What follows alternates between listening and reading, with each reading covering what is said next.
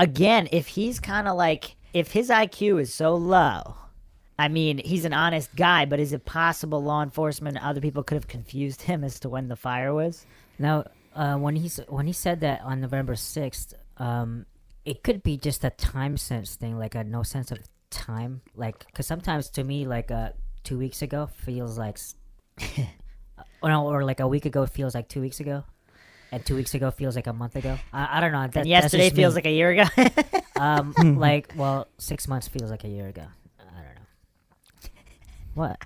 some people I'm just have saying, a, like, a- some people have a more accurate sense of time than others. So you're saying he could have been mistaken from the get go, and then somehow someone convinced him that he was mistaken? Because he said two like, weeks after a week, and he was doing he was doing stuff like every day. So I'm not sure he I- gets. Confu- I'm not sure. He I don't gets know. I'm confused. starting to like lately. I've been deferring my my sense of uh, schedule in the past. I'd be like, "Yo, oh, I thought that was a month ago," and people would be like, "Dude, that was just last week," and I'd be like, "Oh, All right. Brian Dassey was interviewed on November 7th, 2005, two days after the RAV4 had been found. Yeah, what And- did what did Brendan Dassey say uh, at first All right, hold on. in his Hold first interview. Hold on. with Well, the bonfire? well, this is what I'm getting into. Okay. So, oh, this is after the RAV4 had been found. Yeah. Brian, you said and Brian and Dassey? burned phone parts and some bones had been found in the burn barrels near Avery's trailer and Janda's house. So this is before any alligator before anything was found in his own burn pit. And another important point, Blaine Dassey. Do you know who that is, Maxwell? say it again." Blaine Dassey. Uh, some unknown brother. I don't know. Unknown. You mean the long lost brother that nobody knows about, but somehow you Yeah. do? Yeah, something. Like, I don't know. That's just, just his yeah, younger yeah, brother, who the, right? Who the hell is Blaine D- Dassey? Just that's Bobby's younger or Brendan's younger brother. Well, how Oh, many sh- brothers are there? There's three, right? It's Oh like shit! I three, didn't know he four, maybe five. brother. Wait, how many? There's like four, I think. right? Really? Bobby, Blaine, Brendan. Brian, and Brendan. Oh, there's another one. Is a Wait, fourth. one. you said Brian, right? No, no, no. I said I said Blaine. No, before Blaine, you said Brian. No, I never mentioned Brian. It's the first I'm hearing of a Brian. Really? yeah, Let's rewind this. I said Blaine. I just know Bobby Dassey. Blaine got off the bus with Brendan Dassey at 3:45 p.m. He had plans to go trick or treating and yet he did so yeah, he had plans to go trick or treating. Okay. So Blaine was asked about the burn barrels.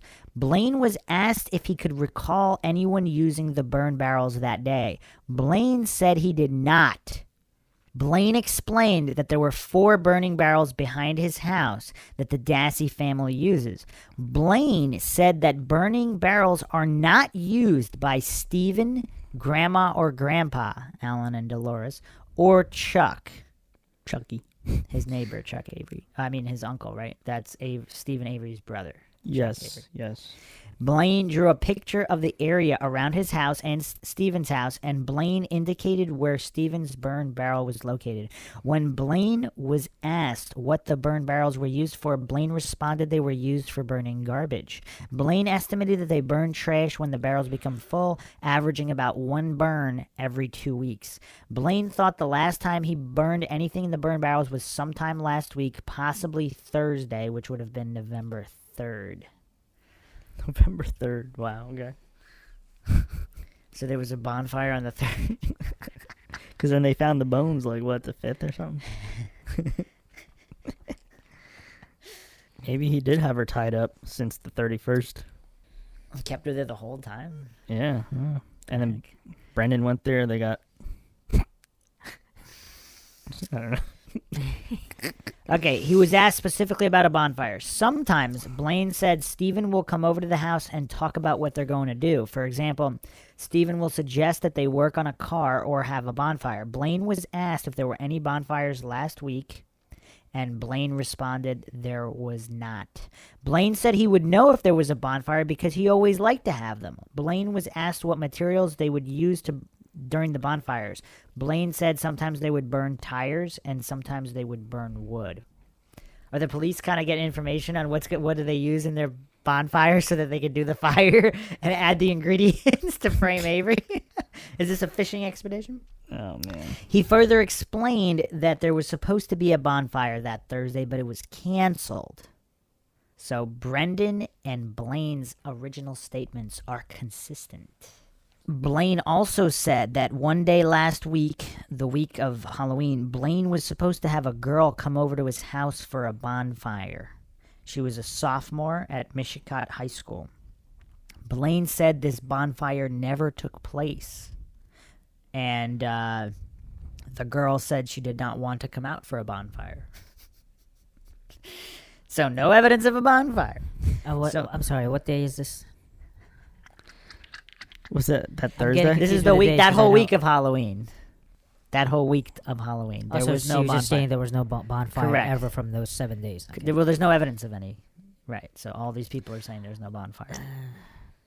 They never witnessed a bonfire. Okay, let's look at the trial testimony. So Blaine was also interviewed again on November 11th, and again on November 15th, and again on unknown dates.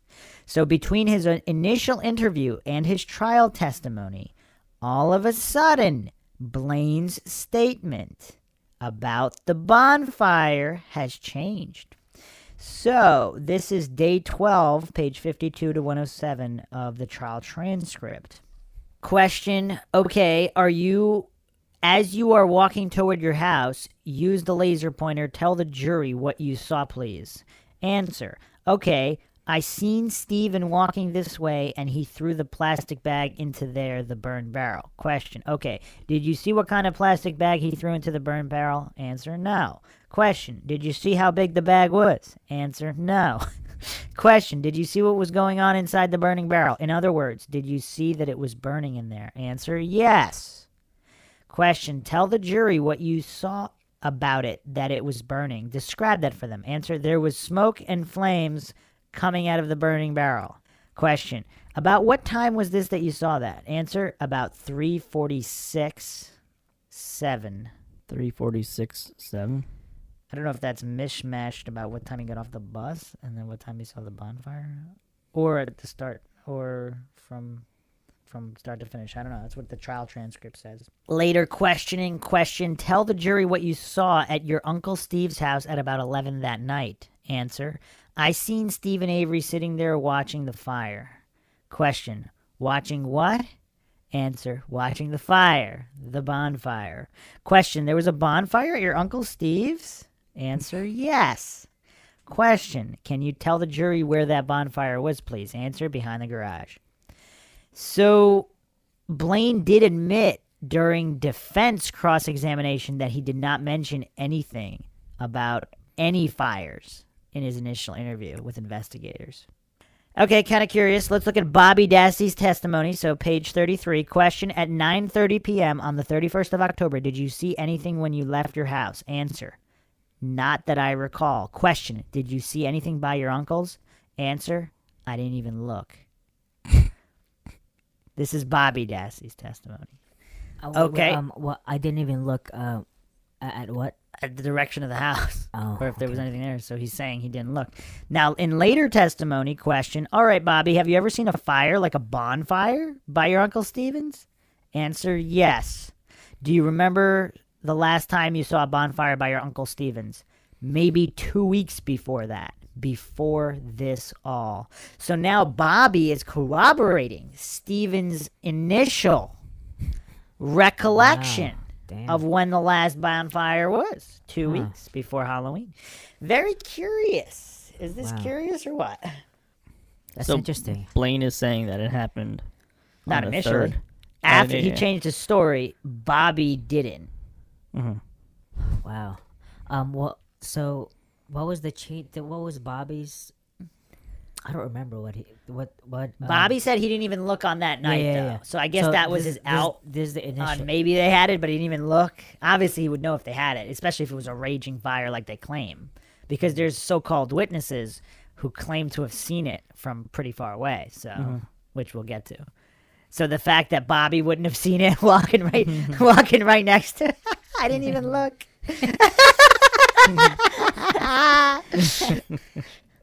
Because some of the reports were said the flames were as high as the garage. so if you're walking right by there, You're gonna smell I didn't- that fire. You don't look. even need a look. You're gonna look. It- smell. It, almost burnt me, but I didn't look. Got a little bit of singe on my ear, but I didn't even look. But I didn't look. oh, that's funny. All right, so let's look at uh Mr. Scott Tadich.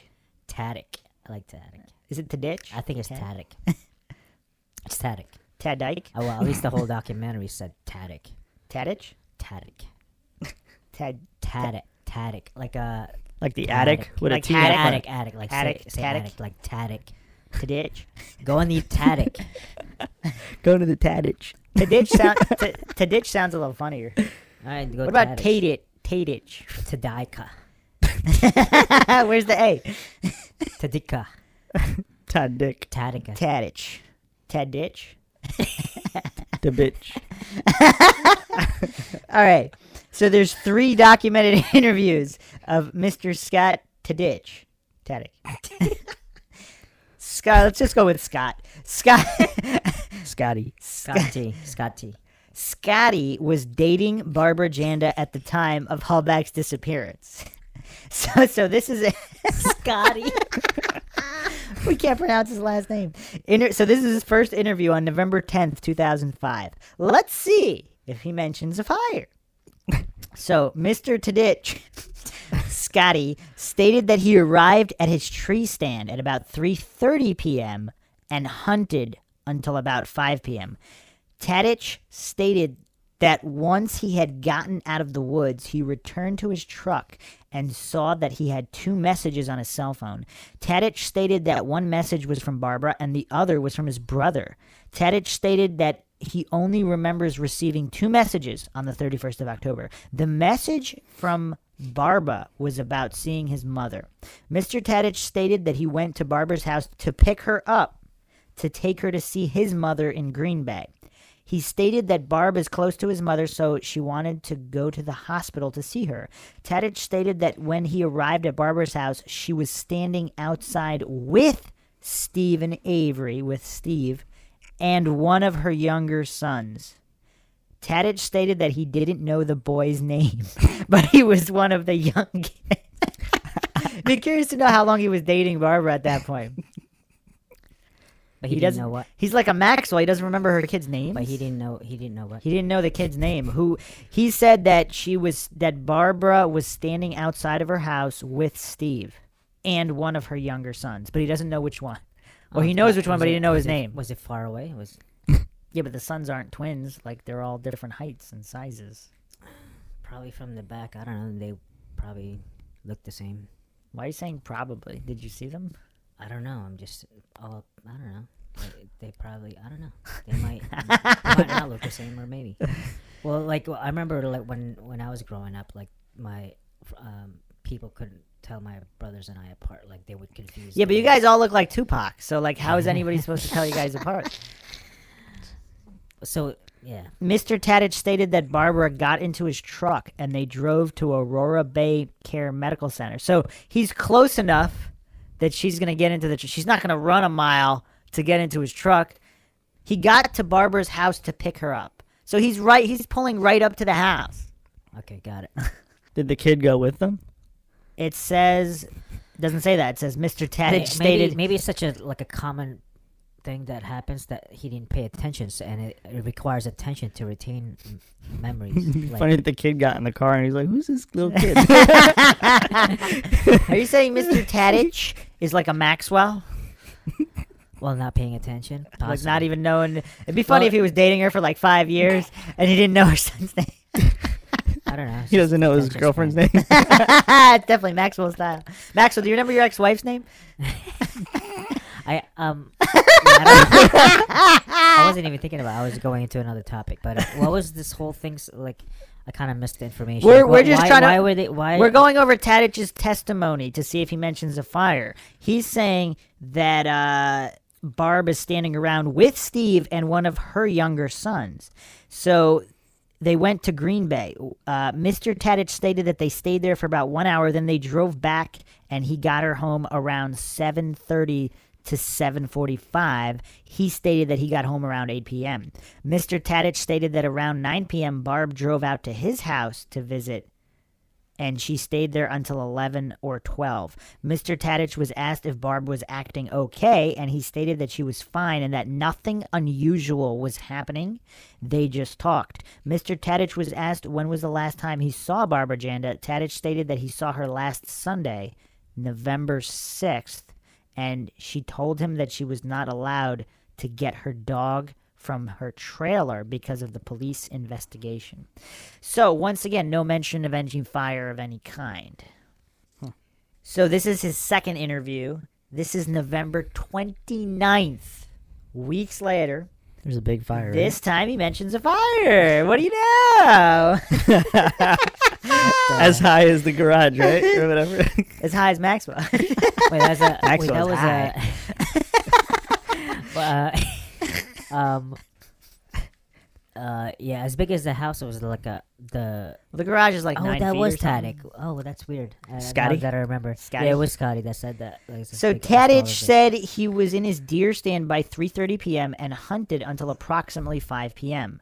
At that time, he drove over to Barb Janda's residence, which is on the Avery's Auto Salvage property. He said he arrived there between 5:15 and 5:30 p.m. Tadich said he did not get out of his vehicle, but did observe Stephen Avery and one of Barb's sons standing outside behind Stephen's garage. He could not identify which son, but he could tell that it was one of her boys.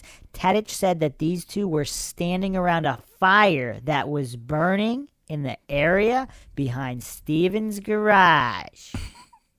He said Barb then came out of the house and they drove to Green Bay to visit Tadich's mother in the hospital. Tadich said afterwards they drove back to Barb's residence and arrived between 7:30 and 7:45 p.m. He said he either dropped Barb off or he got out of the car and went into her house. He said if he did go into her house, he stayed just a few minutes. he doesn't know what he did. He said he either dropped Barb off or he got out of the car and went into her house. so how could the fire even be true if, if he just doesn't Well, wait know? till you hear the testimony about the RAV4. The blue or green or teal or vehicle. They don't even know the color of the car. You might as well add or red or white. Like that was her vehicle. So did Pink. you see? The, did you see a vehicle of any of these colors? Do they? That's funny. so he either went in or he did not. He yes, stayed in the he car. or he said went that in. if he did go into her house, he stayed only a few minutes. If he did. because he was home by 8 p.m. So he doesn't know if he did or he didn't, but if he did, he knows it wasn't that long.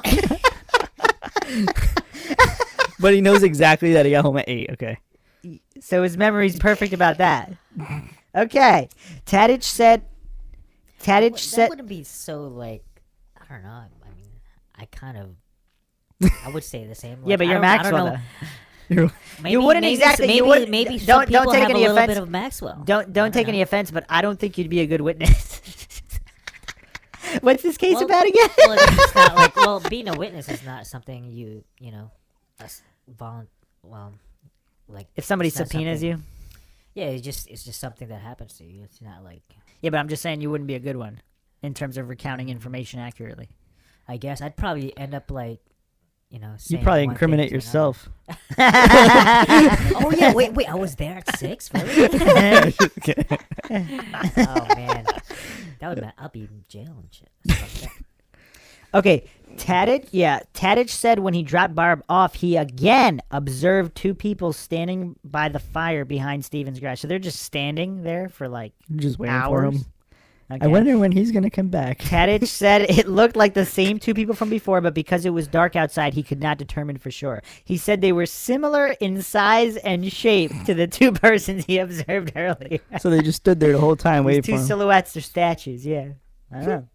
Okay, so How, fa- how far was it? How far is that? How far is he from looking? Green Bay. Oh, not that far because he's dropping off. Bar- her her house is pretty close to his house. they're like a hop and a skip away.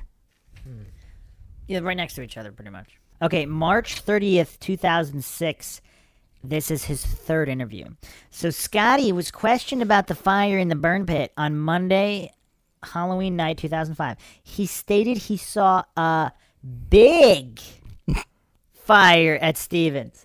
He stated This was in the area of the burn pit. He stated he didn't get out of his truck that evening and did not converse with Stephen. He stated he did see Stephen with another person whom he guessed was Brendan standing at the fire. So now not he's not saying he doesn't know who it is anymore. Now he's he's saying he's guessing it's Brendan. So before he didn't have any guesses. Now it's Brendan and now the fire is now a big fire. So originally no fire, then fire, now big fire. so well, that comes from pressure, like that, or that comes from repetitive questioning too. now let's like what he's what he says at the trial. So he states that the fire that there was a fire with flames as high as the garage. And he testified that it was the fire that stuck out the most about his day. So this starts on page 122 of the transcript. By the way, remember Bobby? I didn't even look. Was there a fire? So this is burned my ear a little bit, and my nostrils are filled with smoke. But I didn't look, so I can't tell you if there was a fire or not.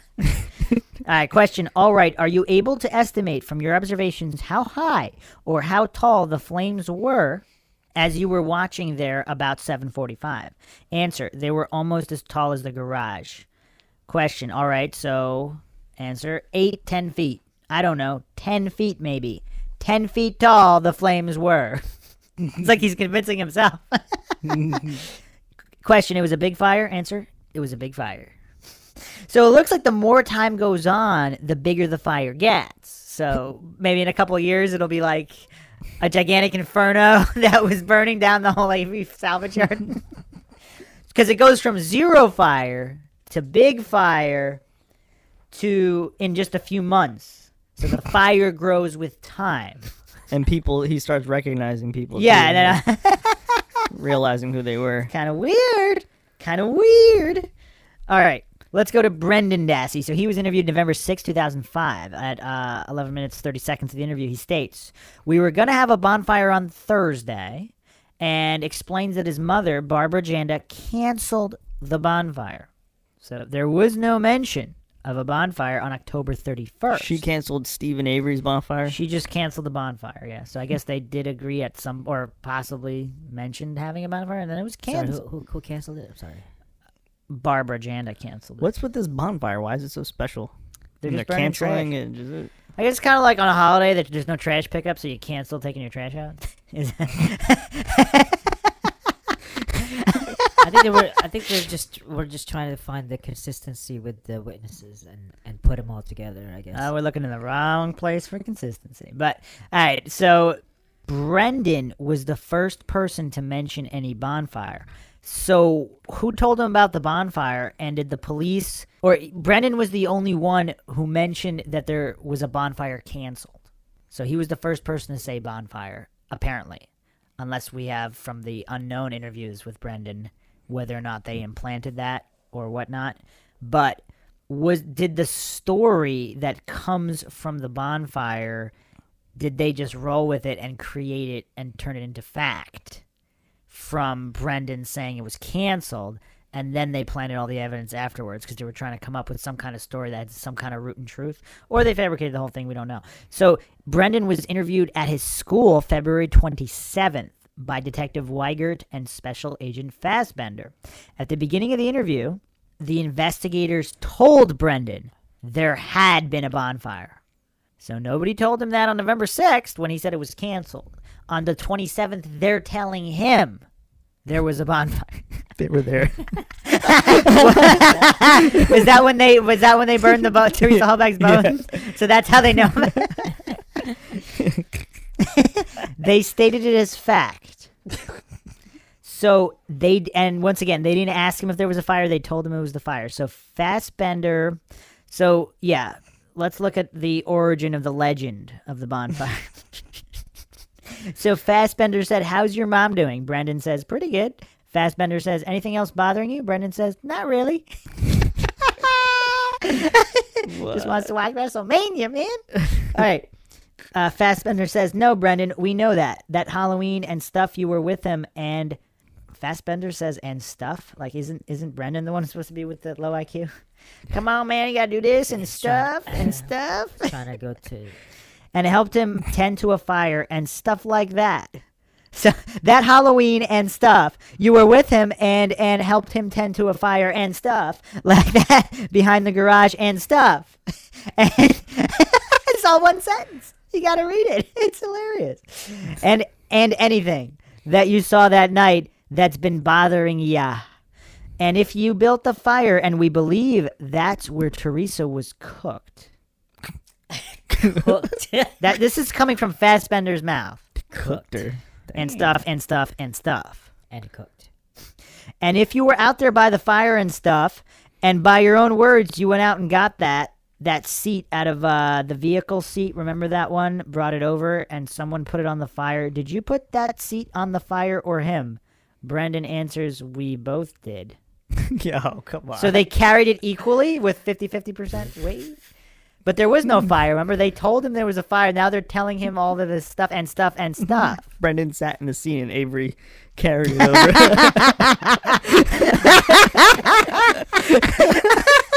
Yo, this story is oh my why is he Making oh, man. genius. They're messing with these people so bad. So then they say, stuff. "What did you both? What did you both grab it and put it put it in the fire? What did you see in the fire?" So here's what's weird. Wait, this isn't the interview where he said he did This all is- this stuff. This, This, is, the, the, one February before. twenty sixth one. okay, the one he does is March first, right? It's after. Yeah, it's after. There were three official, and then there were unknown amount unofficial. Okay, so this So, isn't yeah. the one that he ends up going to jail for, yet. Pretty sure. So they're going with the info about the seat referenced a fire that occurred a couple weeks before October 31st. Okay. Because remember, they were talking car parts Yeah. and stuff for the two weeks before. So now they're telling him that not only a fire happened about Halloween, which nobody talked about, but they're intentionally trying to confuse him about what he said was burned in the fire from the two weeks before when the real fire happened that Stephen Avery admitted to. And nobody denied. So they're kind of like playing the like the two dates together. and They're he's trying to getting confuse confused- him. Yeah. I guess and stuff and stuff and stuff helps like you know stuff it all together. so by the, so by the time he was arrested, they repeated this lie so many times that now everybody believes that Avery had a fire oh my in his fire pit by his garage on Halloween. Where like originally they, they they just made this legend up and they repeated it so many times. Now everybody thinks the legend is true. It's So if weird. this They really- kinda, they kind of planted like a, Yeah. an event. So weird. yeah, it is It's like Inception and shit.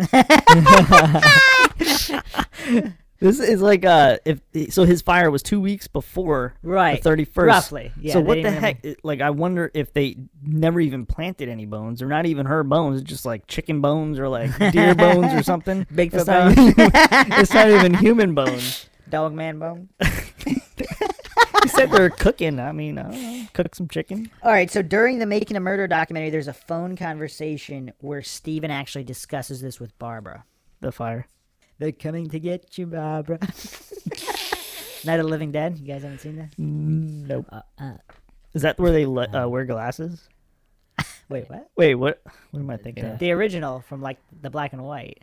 All right. Anyway, so uh, from the phone conversation that night, he Brendan came over. We had the bonfire, and he was home by nine because Jody called me at nine, and I was in the house already. So this is from Steven's mouth. Is that okay? He was watching So- porn that night. He said, right? I believe so. he tied himself up with the shackles. Wait, weren't was there? There was no DNA at all found on the show? I don't think so. No. yeah, so that wasn't even his. he didn't even tie his own self up. what is he thinking? It's like, how dare he wear his own jacket, which wasn't the jacket described by Penny Beerntsen in the original movie. Look, he wore that jacket, even though that's not the jacket of the assailant. He wore his own jacket. He's guilty. Oh my god. oh man. it make no sense. So, so did they say it five million times to the point where even Steven believed it? So if this criminal mastermind genius, he would have been able to keep it straight in his head, right? But now everybody's talking about the fire. So if they're just making offhand comments, yo, Steven, like they think that that's the fire you burned her in because you had it on Halloween. And then if he got confused, Cause, cause that it is weird that he does start talking about that. That might be when it was, Mm-hmm. instead of flat out denying it. Maybe he thought he would look worse. I mean, I don't know. Maybe Because he also like worse than that week might have been pretty stressful too. He could have like got screwed up in the head. Time would have might yeah, that's a good point. That's a good point too. He's all stressed out. But like, look at look at any case. What's the most reliable testimony? It's the most recent the one. the closest I mean, to well, the the time. closest, yeah, yeah. the so during the the time. closest time, there's not a single person who That said there was a bonfire on That's Halloween. very interesting. The so all their stories match originally. then since- later, since, the uh, myth and legend of the bonfire was born, and Scotty starts talking about how huge it was. The bonfire grows. issue- It's like a legend. It grows in time. it's like Paul Bunyan. Eventually, he's a giant. He used to be a Gulliver. regular. no, so uh, the the bonfire issue only came up after they found the bones, or did the bonfire story kind of exist? Well, it looks prior like Brendan mentioned that a bonfire was canceled. That his mom canceled it. Yeah. Okay. Wait, um, wasn't um, I think the only time where it was uh mentioned by Stephen, I think well, didn't he didn't he call uh Brendan to come over to the fire or something like that? Is that what But- Brendan said in his like third or fourth account? Yeah, yeah, right? I think he that was have there was that. no Oh, okay, original. really? There was Oh, no original story about that. But but uh, Because Avery might have not even thought anything about the fire. Like, sure, I might have done it last week. I might have done it yesterday. like, right, the right, fire has right. nothing to do with anything. Right, what are right, you yeah, asking me about the fire Yeah. for? Yeah, yeah, actually, yeah, yeah, that's the that's that's yeah, that's the Especially when it's a normal thing that he does. They burn Yeah, yeah, yeah, all the like time. Frequent- who so cares? frequent it's so frequent that the time schedule can get mixed up because it's very frequent. Because it's Yeah. like, oh, were you were you driving your car, Maxwell? um, yeah, I wa- yeah, I was driving. Yeah, yeah, exactly. It's like, who, what do you care if I did a fire for? So an interesting point also. So th- we have no evidence there was a, uh, a fire on Halloween either. Like we have no evidence at all. So how what do about? we know? Did you get the? Oh, you didn't get there yet. But the Radandt guy. Are you gonna? I'm gonna get to him. Yeah, Okay. I'm getting to him now. But uh, so we have so from statements from these people's statements, there is no evidence of a bonfire. So here's the other thing that's kind of weird. So is it possible that nothing was ever burned there? So even like the the camera phone parts, all that stuff was burned elsewhere and then just put there Yeah, because there that. was no fire on the property, as far as we know. There's no legitimate evidence. So there's not even any crowns of the teeth. So only the root fragments of the tooth remain. So once again, the length of the fire would have to be so extreme to burn Yeah. this. There, even if he had a bonfire on his property, it wouldn't have burned long enough. And of course, there might have not even been a fire at all since we don't have any evidence of fire. So as far as we know, there is no fire. Now, also, the condition of the bones and the collection of the bones wasn't documented with photos. So we can't even compare like it's like they intentionally botched. Like we were talking before, is this incompetence? Combination of both. We can't verify anything from the collection of the bones because the site was disturbed so severely that you can't even test this hypothesis that there might have been a, fi- a fire. So if the key was planted, the blood was planted, the bullet was planted, and the bones were planted. the fire was planted.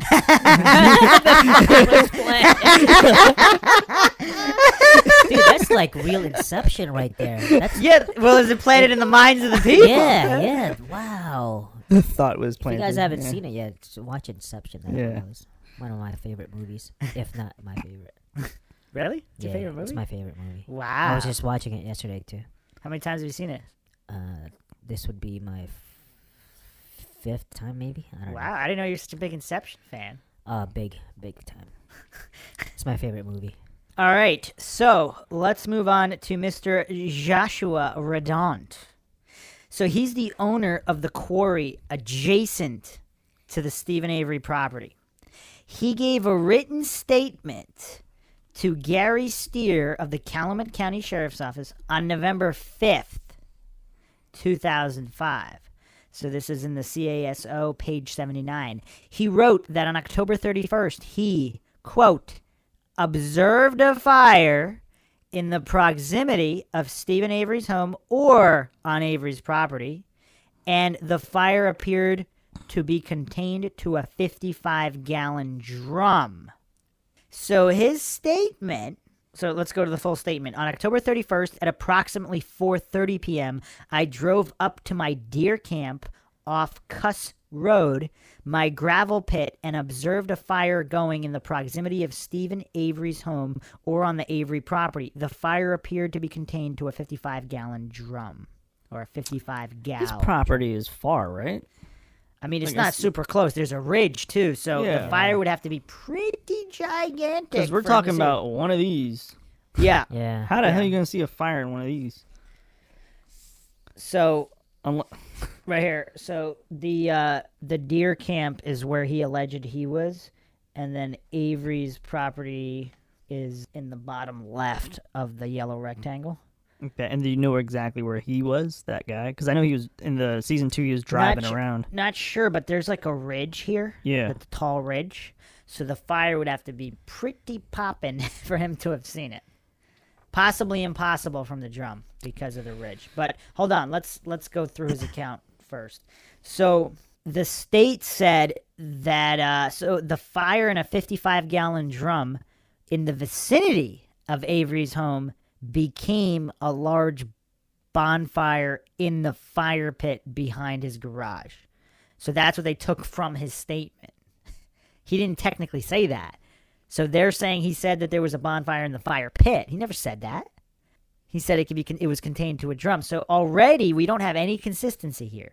Who, who, I'm sorry. Who's who's talking right now? Wait, no, who's, who's talking right now? Who's Joshua Radandt. So he owns the adjacent property quarry uh, okay? Oh, okay, gravel yeah, pit Yeah. area. yeah, Kathleen Zellner was after him a little bit. Yeah, we're gonna get into that. So, oh, you know who Zellner is? That's his wife, right? Stephen Avery's. According to Maxwell in previous episodes. How funny when he gets out, they like get together. Like, She's get- might married, actually, with oh, kid. she is married. Yeah, Holy crap! I didn't know that. Look at this fire. You see that from that far away? yeah, I don't think so, man. Well, if they used acceler, if you put accelerant in it, but even Mm. still, it's not gonna be. Yeah. You need a torch from underneath going up, like that whole propane tank. yeah. Make it- the propane it- tank on make- fire. Make it an arsonist. Oh, that's a good title. this would be like the, a good Movie. podcast title. Oh. Making Okay. an arsonist. So according according to a friend of our Mr. Joshua Radandt, who was at the deer camp between November 4th and 6th, the woods and gravel pit at Radandt's quarry were searched the morning of November 5th before Teresa's RAV4 was found at Avery Salvage Yard, if that's her RAV4, which we'll be going into in the next episode. But um, the deer camp wasn't searched prior to November 7th. They found human bones in and near Avery's fire pit, also referred to as the burn pit, on the afternoon of November 8th, according to page 157.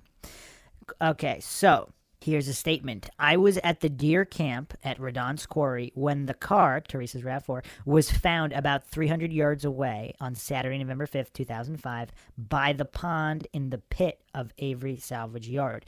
I didn't see anyone search the deer camp while I was there, November 4th to 6th. They did walk through the woods and gravel pits that Saturday prior to finding the car.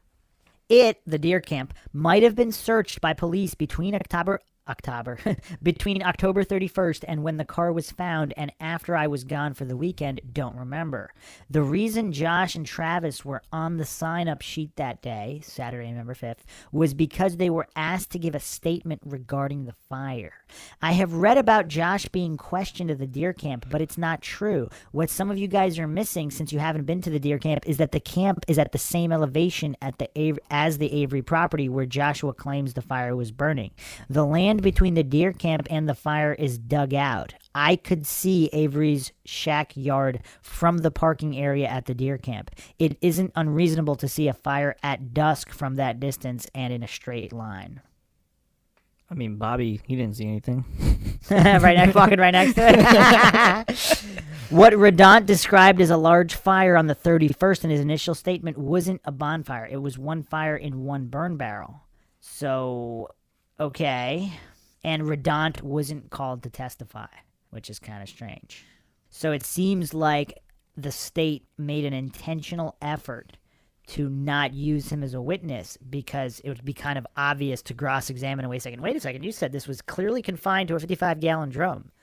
How was he having a bonfire and a burn pit? So they didn't even mm. want any of this presented at trial. Kind of like they don't want the medical examiner on site for the for the Yeah. recovery of any bones at the fire pit.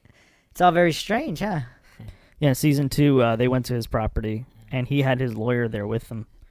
It does cost thirty six million. So So in 2017, Radandt gave an affidavit which Kathleen Zellner included in her motion for post conviction relief. So there's a section labeled Trial Defense Counsel failed to investigate the veracity of police reports regarding Joshua Radandt. Radandt was both the prosecution and defense's witness lists, but neither team called him to the stand, which is kind of weird because if he was on the witness list, how did they prevent him from Yeah, because he would know time, like Yeah. when the time was, you know, what kind of fire he saw. You know they would ask him to explain his statement. You clearly said it was confined to a 55 gal drum. Yeah. So Mr. Radandt told investigators he saw a fire on the Avery property on October 31st. He described the property be- being contained to a 55 gallon drum. When investigators re interviewed Mr. Radandt on November 10th, they pressured him to describe the fire as large behind Mr. Avery's garage and in an open burn pit. So Radandt never ever told investigators that the fire was behind the garage. He sets forth in his affidavit that he remembers seeing the fire contained to a burn barrel between trailers on the Avery property, not behind the garage. So apparently he admitted that, uh, or it would have become kind of obvious that these so called law enforcement were telling him to kind of exaggerate the size of the fire. And they want that big fire, right? Because how else is are those bones going to burn? That's why they keep saying it's a big fire or whatever. Because in a small fire, I guess you can't really burn up a body or anything. from what I understand, the if you if you put a body in a in a barrel and just you keep refueling it, it does have that effect on the body. It can burn it really well, like a Constant like a crem- like a crematory Mm-hmm. burning. At least that's from what I. All right, so the other strange thing about where the RAV4 was found. So apparently, Department of Justice agents believed that the RAV4 was driven to the Kuss Road cul-de-sac, driving west through an empty field and then south down the gravel road past the hunting camp until an intersection with a gravel road that ran northeast into the Avery property. They believed that Halbach's vehicle turned northeast onto the gravel road and entered the Avery property at the southwest corner. So some people believe this was done by uh, dog scent, that they tracked this uh, this happening. So scent tracking dogs supposedly made Department of Justice investigators think that Halbach's vehicle was taken through the gravel road past the hunting camp. So certain so certain investigators supposedly thought that Halbach's vehicle was being stored on Radandt's property before it was moved to the southeast corner of Avery Salvage Yard. What do you think about that, Johnny? There are whispers throughout the community that the vehicle was stored on Radandt's property, and Radandt is complicit in all of this. Through the Kuss Road. Yeah. It connects through that, Yeah. right? Yep. I don't know. That guy uh, on the documentary, you know, we kind of got to see him. He didn't really seem that sketchy. At first, he did because it kind of like the way they filmed it, he seemed kind of secretive. But then after his lawyer was like, "Yeah, say whatever you want," uh, he just Maybe they talked. planned that, though. I don't know Or maybe he didn't know about it. what the filming. No, Or- no, that the fact that the car was stolen. Oh. he's got a pretty big property. He might have not known, possibly. I don't know. Let's examine Mr. Radandt here. So, oh wait, this is all part of Radandt's statement. So let me let me read that again. I was told, yeah, this is all part of Radandt's statement. Later that day, enforcement called my phone again. They informed me that they completed their search and I could use them again. So later that week, I received a call from law enforcement on my phone. Law enforcement asked me to unlock my three hunting trailers so that they could be searched. I left work and drove to the hunting camp. When I arrived there was nobody there. I unlocked my trailers and left. It is my understanding that they were searched by law enforcement and sent tracking dogs. Later that day, law enforcement called my phone again. They informed me that they completed their search and I could use them again normally. So he's basically admitting that law enforcement had access to his property and these uh, trailers. For how long did they say? It was just that day where he was Yeah. at work, Yeah, that day. and he wasn't allowed to go back, or he was just at work. Yeah, he was at work, then he unlocked, went back, and then later in the day he got called again. Yeah. During the course of the conversation, law enforcement informed me that they were going to collect the contents of the burn barrel at the hunting camp at a later time.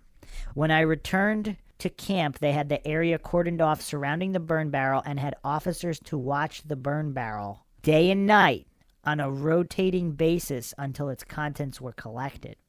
A few days after November 5th, 2005, I remember seeing light in the Manitowoc County sand and gravel pit to the south of Radandt's property. I remember that the lights appeared to illuminate the entire Manitowoc County pit.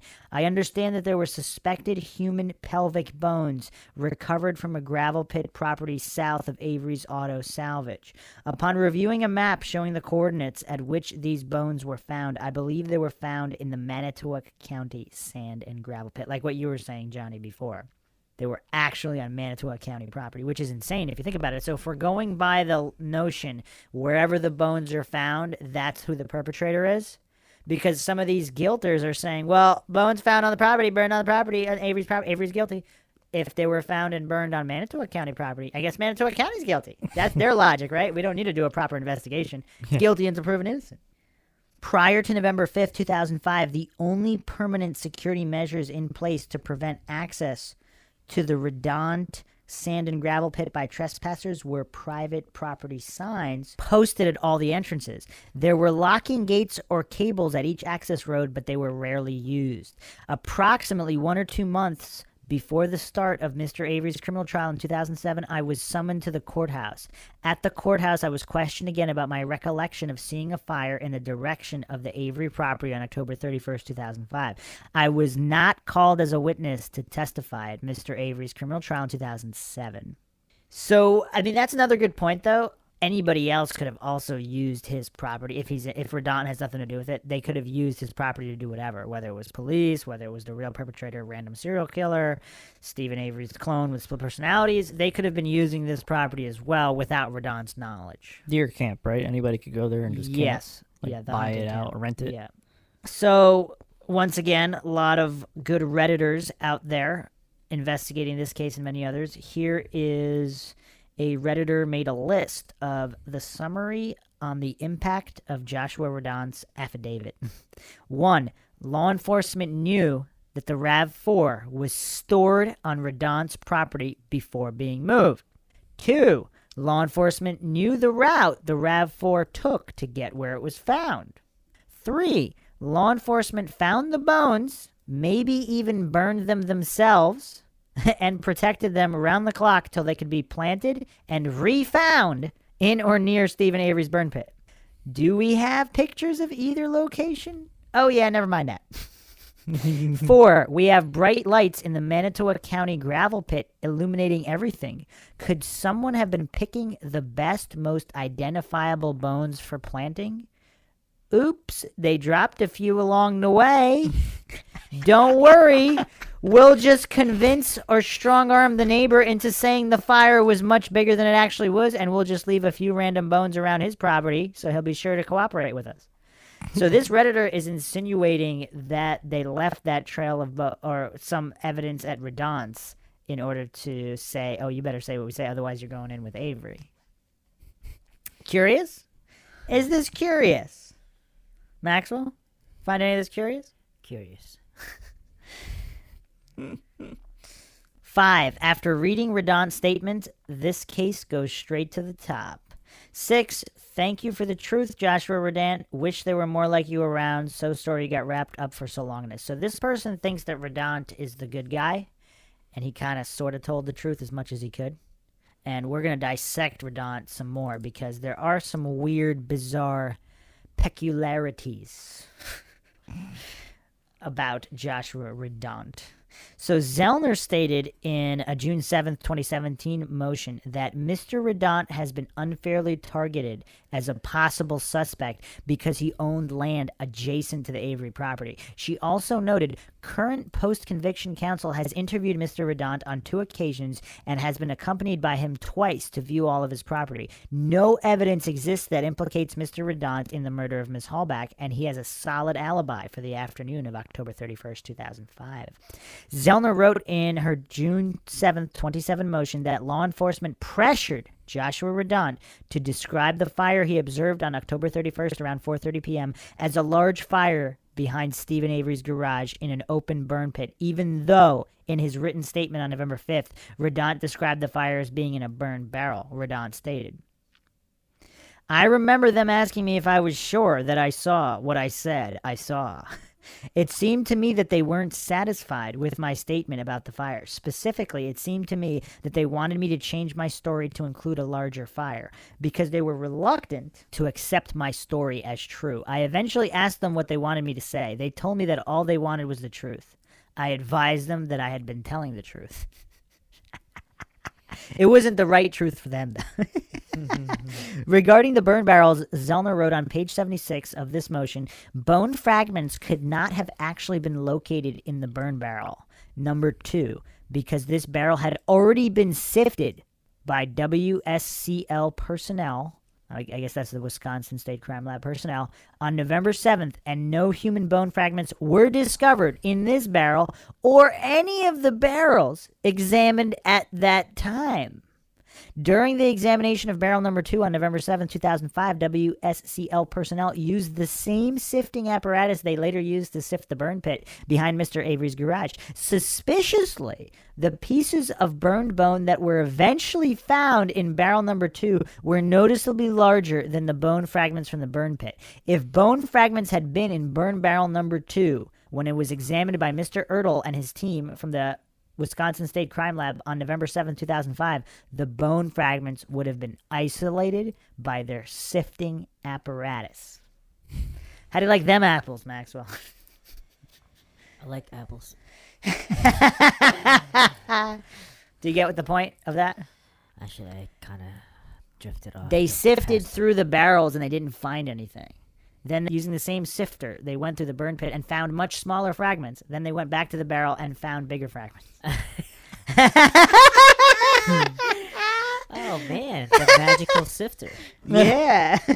It's like a magic show. It makes Yeah, bones. that's why they put the tent up like a circus magic show. What's going on with the mm. Rav Four Got the tarp, got the sifter. What else? the magic sifter? the, the Inception uh, bonfire. What do you think about that, Johnny? Have you heard? Did you read that before in Zellner's Never motion? heard that. No. That's insane, right? Like we can't take anything at face value in this case. I mean, I've heard the whole like, yeah, they didn't find bones the first time, then they found bones and all that stuff. That's just weird. Yeah, I remember something like that. Everything's weird, and uh, we're only scratching the surface. We will get much, much deeper into all of this evidence, so-called evidence, and plenty more in the following podcasts. Once again, thank you for joining us for another episode of Mind Shock True Crime. If you like the podcast, you can donate to our PayPal. Just check the link in the description. Make sure you subscribe to the channel and hit the like button if you like the podcast. Feel free to share it. Feel free to leave any thoughts, comments, questions, or anything at all in the comments. And like our Facebook page, check out Twitter, Reddit, and Patreon. This is Bruce McGuire signing off. And that's powers. And Johnny Mills. We'll see you guys next time.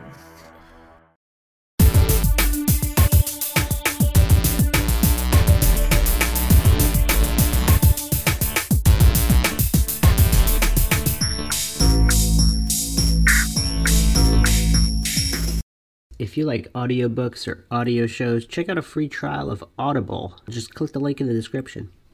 You are listening to Mind Shock True Crime. This is your host, Bruce McGuire, And Maxwell Powers. And Johnny Mills. and this is the Stephen Avery series. We are on episode 9 So Called Evidence. We've looked at critical conflicts.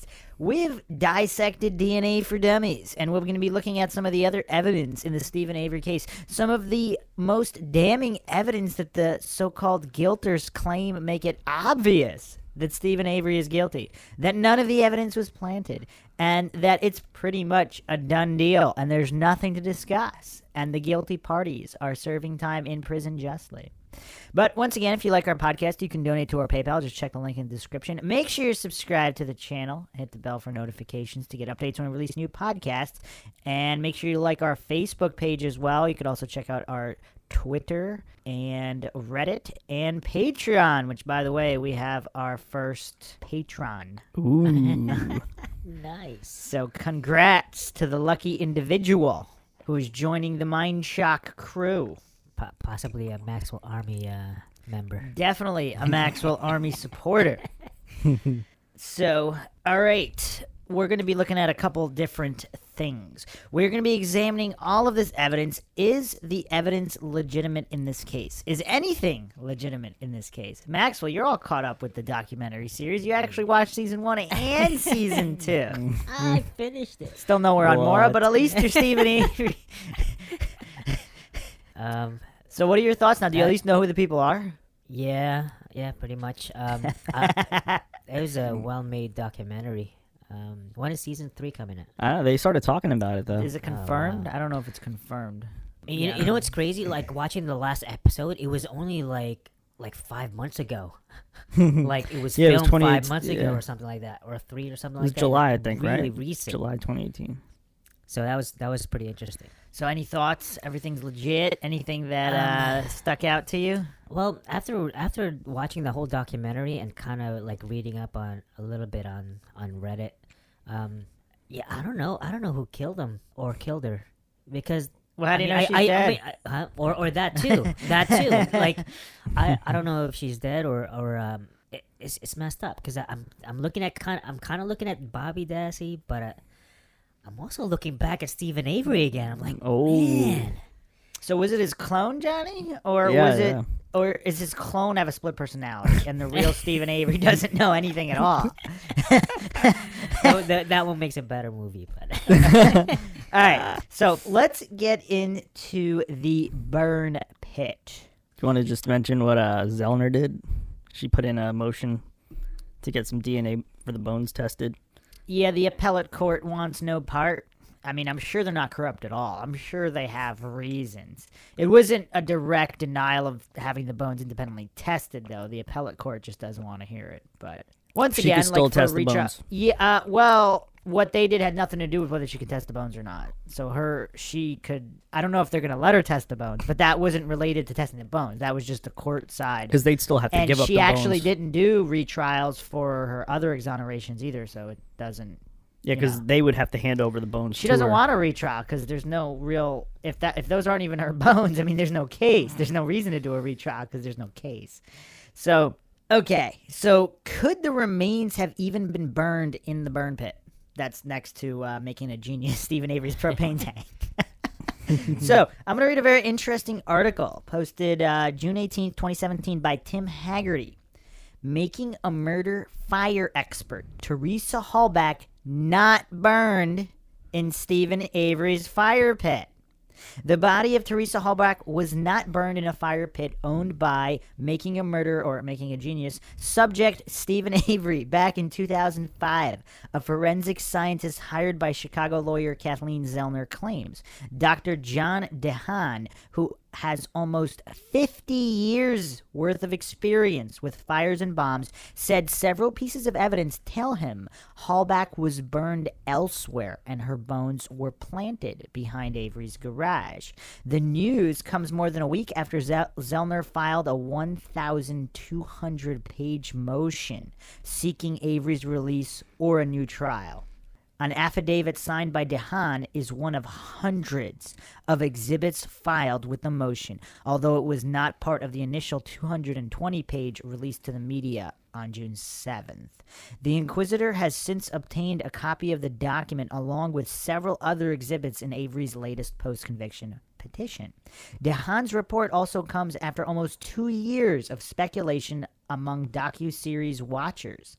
The state claims Avery killed Halbach before he and nephew Brendan Dassey burned her in a Halloween bonfire. Some of her bones were found in a burn barrel along with her phone. Palm Pilot, and camera. The state failed to explain why there were remains in at least two different places, even though Avery's lawyers asserted that nobody would burn a body, then dump the remains in his own backyard.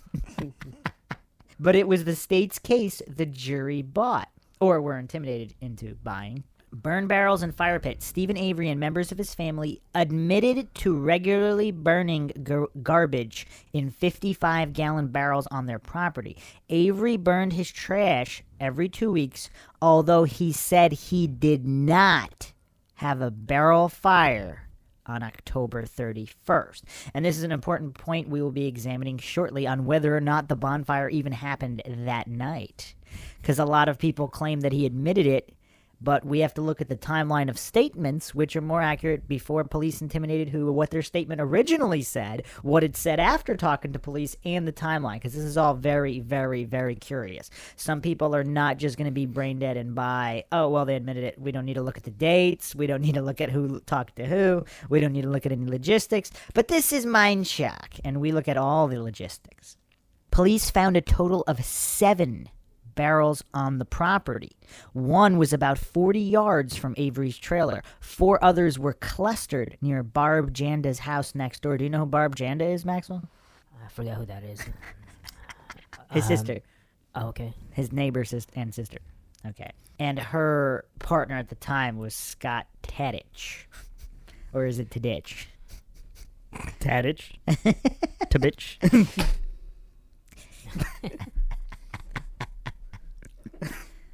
Each was used to burn kitchen and bathroom trash. Regular bonfires were lit behind Avery's garage in a shallow fire pit the family used to burn larger household items, various car parts, and animal remains, a common occurrence in rural Wisconsin.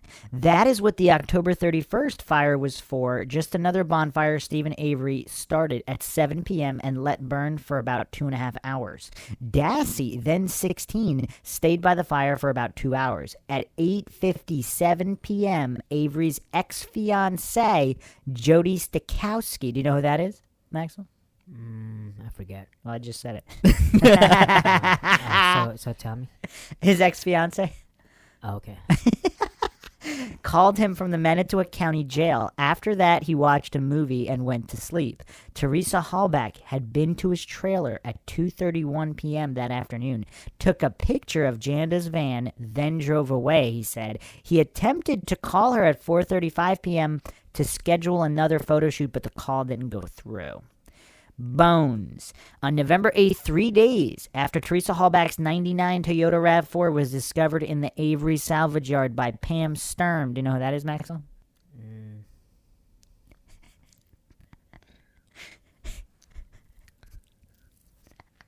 For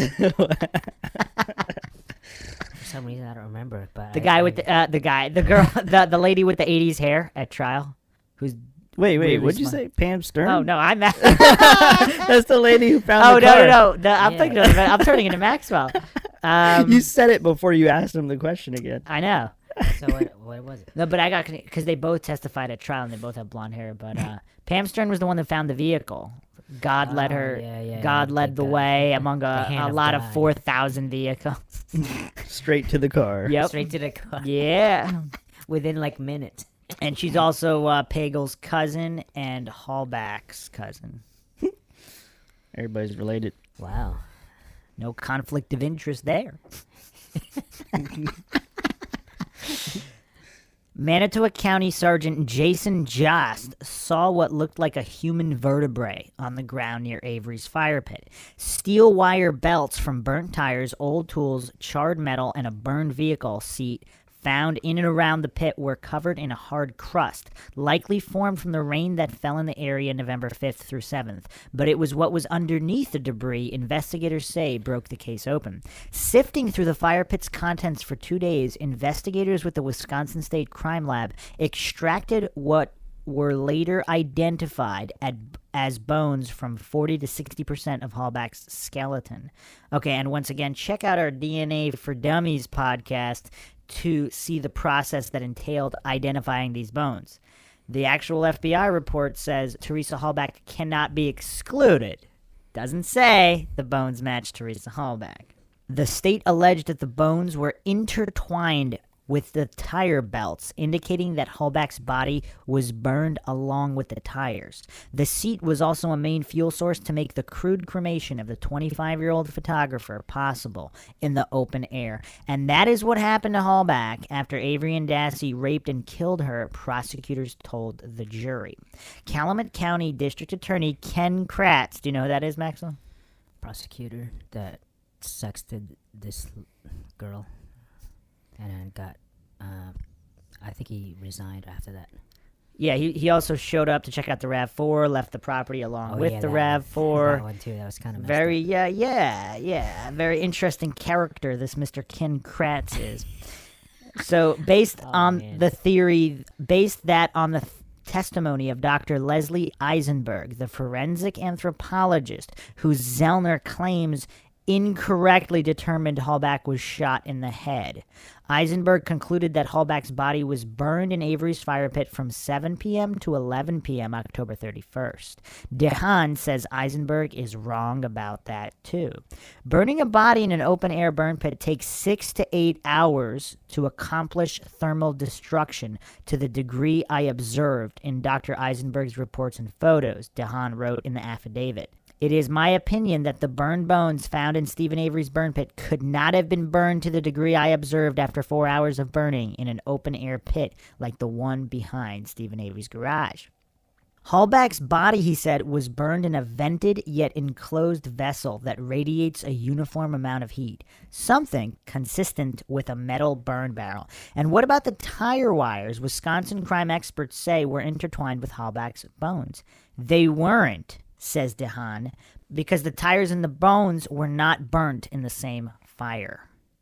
During fire exposure, the steel multi strand wires degrade, break, and fray to form bristles that readily trap any material coming into contact with them during or after the fire, says DeHaan. Small calcined bone fragments are especially easy to trap. This has been observed in test fires where the tires were under or alongside a burned body as well as on top. There was no evidence that the entrapment of the debris occurred during the fire that consumed the remains. From my review of these photographs and reports generated by law enforcement agents at the scene and Dr. Eisenberg in later examinations, there is nothing to suggest that the tires were, in fact, burned with the human bones recovered in Stephen Avery's burn pit in the manner described by the state.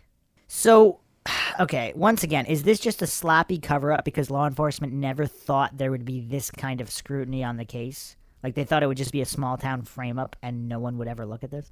Because now they got like real legit experts. 50 years of experience saying, yeah. this this uh, the case the state presented is complete nonsense. But you don't even need those experts. Like common sense and logic will tell you that uh, you know the people that are finding all the evidence just happen to be the people that are being sued for 36 million dollars who just happened to to f- frame the guy previously who just happened to be the ones who found all the so-called pieces of evidence and then he just and then he does the greatest garage cleanup job in the history of crime where he there's not anything except some old deer spec DNA. He must have missed that, but somehow bleached everything else so perfectly, then put back the years of dust and grime on top of the garage, and yet nothing in his bedroom where they alleged that he shot and killed her.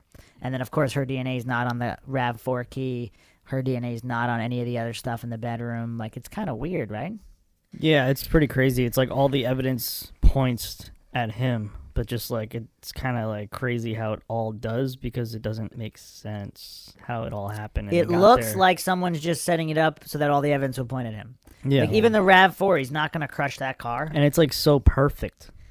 Like it's the perfect Like, why would he just leave his key there? Like, why would he put the car on his property? Well, what's interesting is that all the guilters are like, "Oh yeah, but the hood latch DNA." Like, as we went over in the previous podcast, the the crime tech admitted he didn't change his gloves from going through Avery's car and opening a car. So how are you going to accept that evidence? Like none of it. Like for you to blindly accept all this evidence, like it, it's just it's really bizarre. I mean, once again, I'm not saying he's innocent. Like, if he has a split personality, I mean, or he's a gene. Like, we have there's there's different scenarios, or it's a clone of him. There's scenarios where he could be guilty. We don't know. We weren't there. But to just blindly believe an obvious frame up job. Once again, my theory to reiterate, I believe, based on all the information here, the police were framing who they thought was an innocent man. So he might have still killed her, but I don't think the police knew because then, like, it doesn't explain this whole setup. And of course, we don't even know if she's dead or and not. And then so, somebody yeah, in his family could have just done it too. Wait, Or like you- did you Scott or somebody. Uh, for some reason, I remember you saying that the the police actually thought that Stephen Avery is guilty. Uh, I thought that's what that was your previous. No, my theory. original theory is they think he's innocent, but they but he they framed him and he might be guilty. but they wouldn't think they just wanted to frame him. But I mean, that's that's not like No, a- but but but right now, what your theory is that he, uh, I don't have a real theory. I just well, threw yeah, that out there. But, but but right now, you think that uh that the police thinks that he's uh he's innocent. I always thought that. Yeah. Oh, okay, got it. Huh, all right. I for some reason. Well, how could he be the- guilty? I- I Like, thought it was the opposite. why are they? If all this is true, and he's just some like, unless he's a split personality genius who's both has absolutely no thinking ability and also a genius, and the personalities switch, because it doesn't. It makes no sense. Like none of the state's case makes any sense at all. Mm. Like just on a scale of basic logic, if you tell it to like a small child, they'll probably be like, "Wait, wait a second, why didn't he just do this or do that?" But if he's capable of this, how is he not capable of that? None of it. Like he's gonna burn it somewhere else, then bring it back to, and then sprinkle some in his neighbor's yard. Like it's kind of weird. None of it makes any sense. So, mm. And then the guys that just found the key. Oh look, did I missed that? While they're sitting on his bed. Yeah, the case is it's it's a it's a stinky case. It stinks. There's a foul stench of corruption around this case. And it's just obvious. So again, we weren't there. We don't know if he did or not, but we don't even know if she's dead or not. So again, in any case, we need some definitive like why would we we need definitive information here. We're not going to take anything on faith. That's not scientific or logical. All right, let's look at the excavation. So, questionable excavation. Since the documentary aired, millions of viewers, even those who believe Avery may have killed Halbach, question the coincidental nature of how evidence began popping up on his property. It was either sardonic or Avery is the unluckiest man who ever lived. He had already served 18 years for a rape committed by someone else. Within two years of his release, a young pretty girl he knows goes missing and her car turns up on his property. That was November 5th. The vehicle's key was found in his bedroom November 8th. The same day, another Manitowoc County deputy finds the first bone. It was a busy couple of days for law enforcement at the Avery salvage yard, and it all went down when Stephen Avery was a 100 miles away at the family cabin. and he wasn't coming back anytime soon. Uh, it's funny how none of it was found initially. Yeah. Days later. His car and flatbed truck were seized by Marinette County deputies. Law enforcement secured the salvage yard. To say police had time to do a thorough job excavating Halbach's bones was an understatement. But that is not what occurred, says DeHaan. Poor preparation, unqualified staff, and incomplete labeling of key evidence made it something emblematic of anything but solid police work. You know, another explanation, I don't know if we talked about this. If they're completely incompetent and they're framing him, that that that could account for a couple things too. Because it's like such an obvious frame up job. Because they didn't think so. Like, or some of them are They- incompetent they- and some of them are super smart. The frame up on the first one was really good. It wasn't good. What are you talking about? Like, well, it, it took him, it gave him 18 years, right, in prison. Oh, you mean successful? Yeah, yeah, The- successful. Yeah, So it was like- yeah, it was the a frame suc- was successful Yeah, it's pretty good. Well, he also his statement in jail, which is one of the most interesting things I thought. He'd rather sit in prison his whole Yeah. life than admit and get out. Yeah. Interesting statement. I know, like it's just uh, you know, the only thing that that really bothers me about uh Steven was the the letters that he wrote to um uh the girlfriends, I believe, like That he was gonna kill like her. he was gonna, yeah, like that. That's.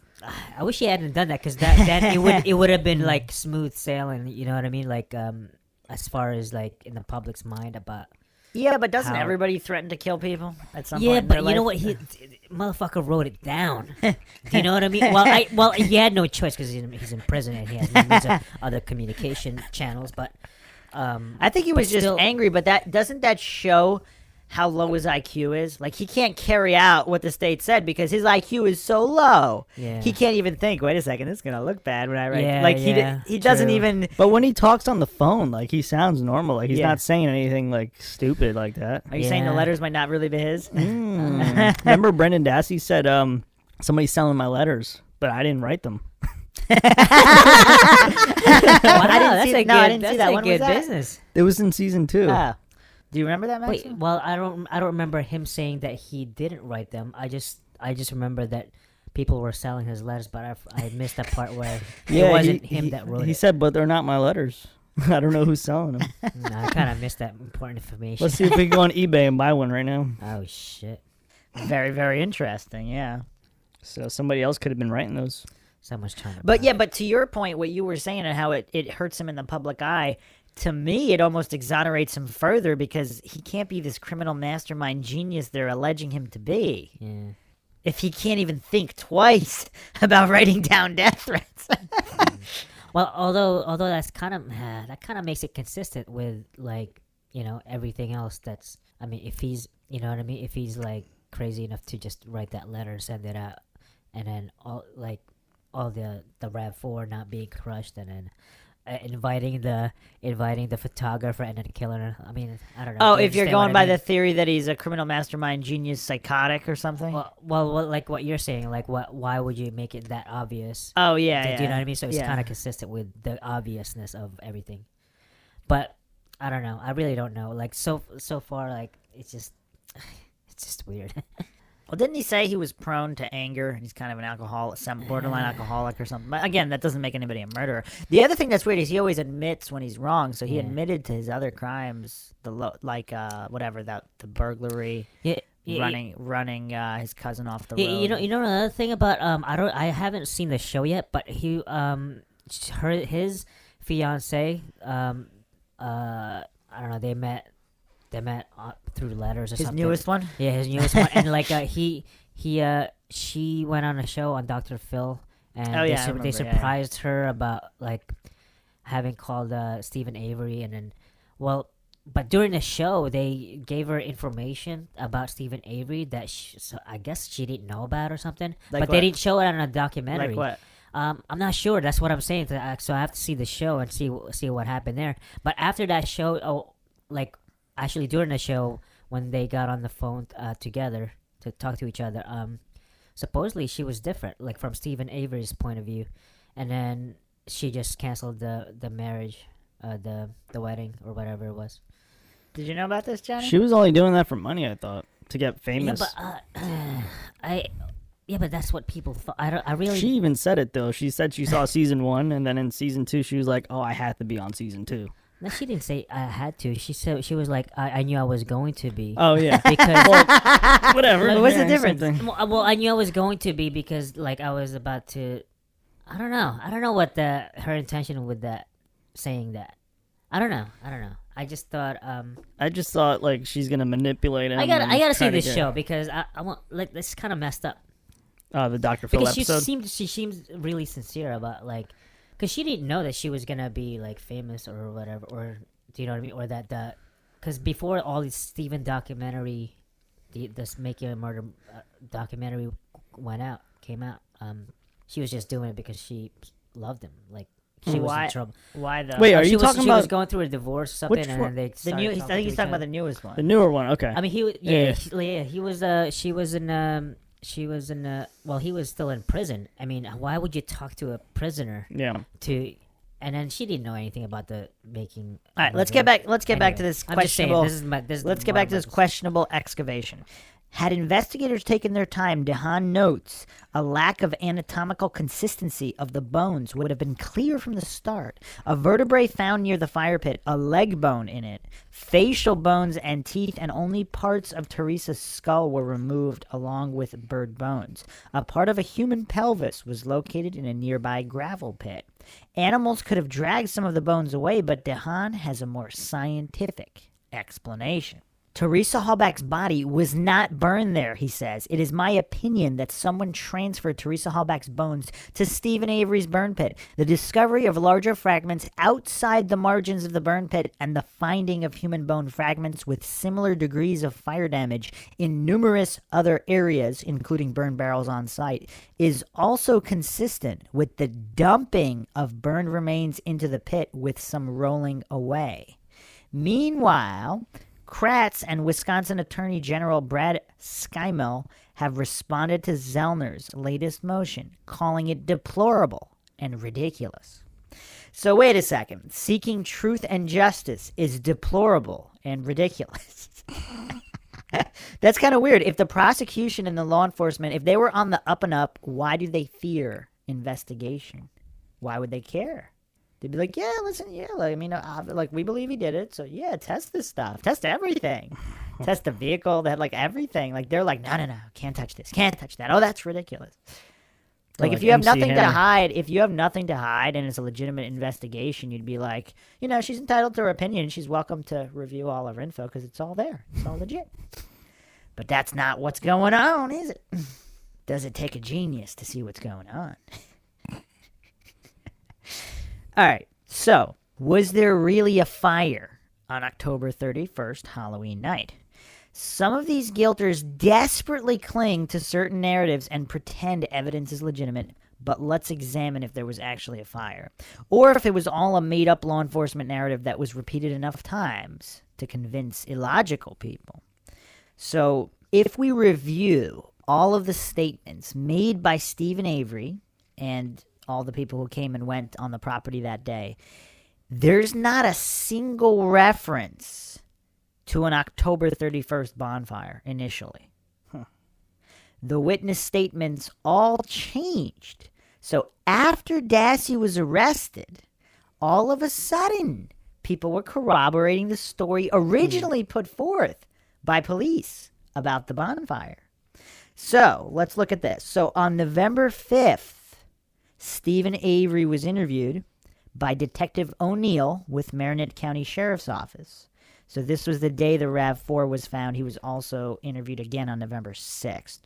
So this is from his November 6th interview, 2005, 29 minutes 57 seconds. When when's the last time you burned? 2 weeks ago. So he said this on November 6th. Hmm. 2 weeks ago. What did you burn? Just regular garbage? Just garbage. Stephen Avery was interviewed again by Special Agent Fassbender on November 9th, 2005, which was the day they arrested him on the weapons violation, which we'll get into that as well. But, uh, so Fassbender, do you know who that is, Maxwell? Uh, it's one of the cops, I believe. I could be wrong though. Agent Fassbender is one of the cops.